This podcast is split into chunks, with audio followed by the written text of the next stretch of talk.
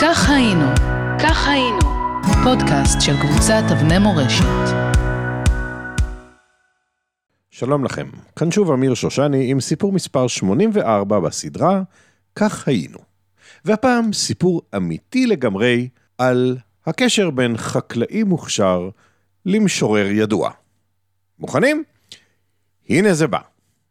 פקיד הגבול העות'מאני בנמל יפו הביט במשפחה שניצבה מולו בעין עקומה. משהו בהם נראה לו חשוד, אך הוא התקשה להניח את האצבע על הסיבה המדויקת.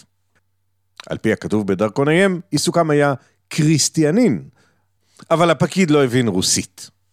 ראש המשפחה, קשיש בן 73 יש להודות, ניצל את בורותו של הפקיד, וניסה לשכנע אותו שהכוונה היא לצליינים פרובוסלבים, שהגיעו באונייה על מנת לבקר במקומות הקדושים כמובן. אכן, האונייה בה הגיעה המשפחה הייתה אוניית צליינים, ובני המשפחה אף ידעו להצטלב כהלכה, כמו שאומרים, לפחות בעיניים מוסלמיות עות'מאניות.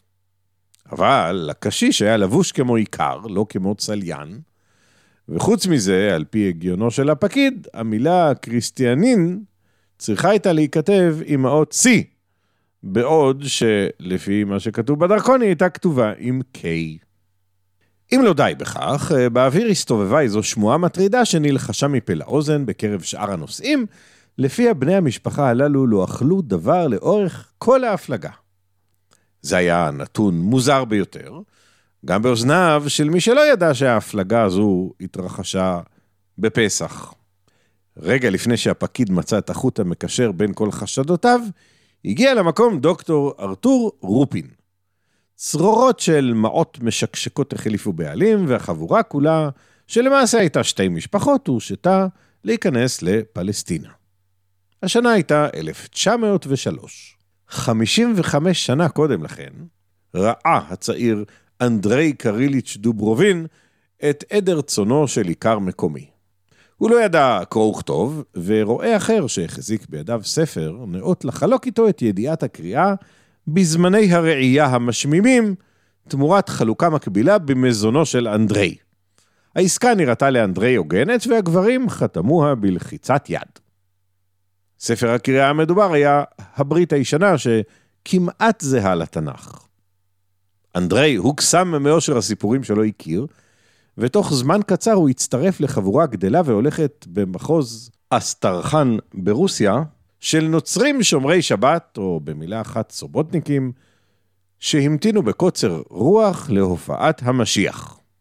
בשלב מאוחר יותר החליט אנדרי קריליץ' דוברובין, שהיה כבר נשוי לסובוטניקית ואב ללא פחות מ-11 צאצאים, חלקם כבר היו נשואים בעצמם, ובכן, החליט אותו אנדרי וכל משפחתו המורחבת, כולל כלות, חתנים, משפחת מחותנים אחת, הלא היא משפחת גרודניאנסקי, לעבור לשלב הבא של מימוש אמונתם הדתית.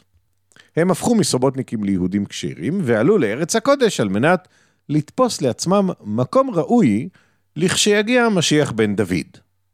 אנדרי הפך ליואב, וכך נפגשה כל המשפחה עם אותו פקיד עות'מאני שתיארתי למעלה. קלבריסקי, שהיה האחראי מטעם איקה על יישוב הגליל בעיקרים, התלהב מרעיון הגירים החקלאים שבאים מרוסיה. יש אומרים שהוא פשוט ידע מהן האלטרנטיבות. הם יכלו לשמש דוגמה לאלה שלא העריכו את ריח האדמה זה מאות שנים, צוטט קלבריסקי, כשהוא מכוון ליתרונם על פני איכרים יהודים. הגיורת, כך הוא הוסיף, עובדת בשקידה גדולה, ואם חלה בעלה או היא נתאלמנה, איננה מתייאשת, ואיננה צועקת לעזרה מהפקידות כמו שעושות אלמנות עיקרינו, אלא עובדת היא ביתר שאת במקום בעלה. כך צוטט קלבריסקי במקום אחר, כשהוא מתייחס ליתרון נוסף, הפעם של נשות הגרים החקלאים ביחס לנשות האיכרים היהודים מבטן ומלידה. ניתן את האמת להיאמר, שהגרים החקלאים היו באמת יותר מקצוענים. על אנדרי, הוא יואב דוברובין הקשיש, סיפרו שכשערכו האיכרים תחרות למי יש פר במשקל הגבוה ביותר, היא הופסקה כאשר הפר שלו עלה למשקל.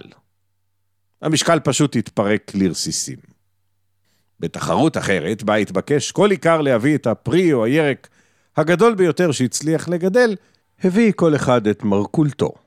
זה הביא דלעת גדולה במיוחד, ההוא הביא עלי טבק רחבי מימדים, השלישי הביא פקעת של רקפות ריחניות, ודוברובין בן ה-97, הוא היטלטל שלושה ימים מביתו בראש פינה לעכו, שם התקיימה התחרות, עד שהגיע ובאמתחתו שלושה שקים עמוסים במה שנראה כמו ביצים של יונים.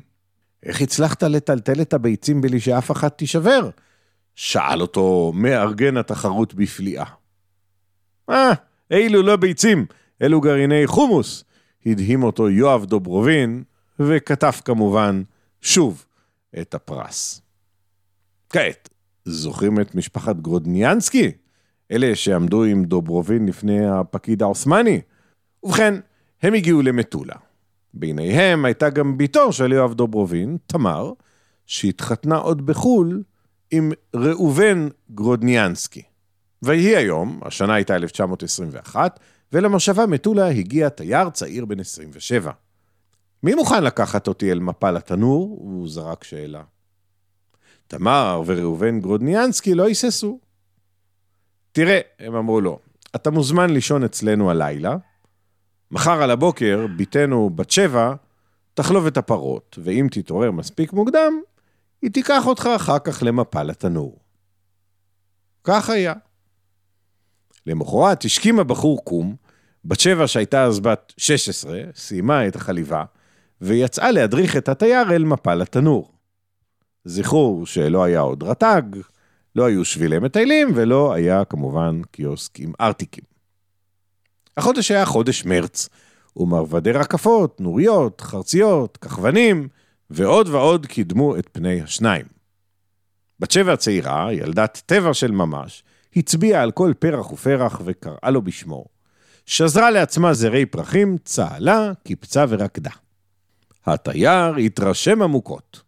כשהופיעה בת שבע בסוף הטיול ורקפת תלויה לה על החזה, נפל הפור. עוד באותו יום התיישב התייר וכתב שיר. לתייר קראו לוין קיפניס. השם שנתן לשיר, רקפת. ואילולא הייתי עלול להסתבך עם זכויות יוצרים, הייתי משמיע לכם את השיר ממש עכשיו. כך היינו, כך היינו, פודקאסט של קבוצת אבני מורשת.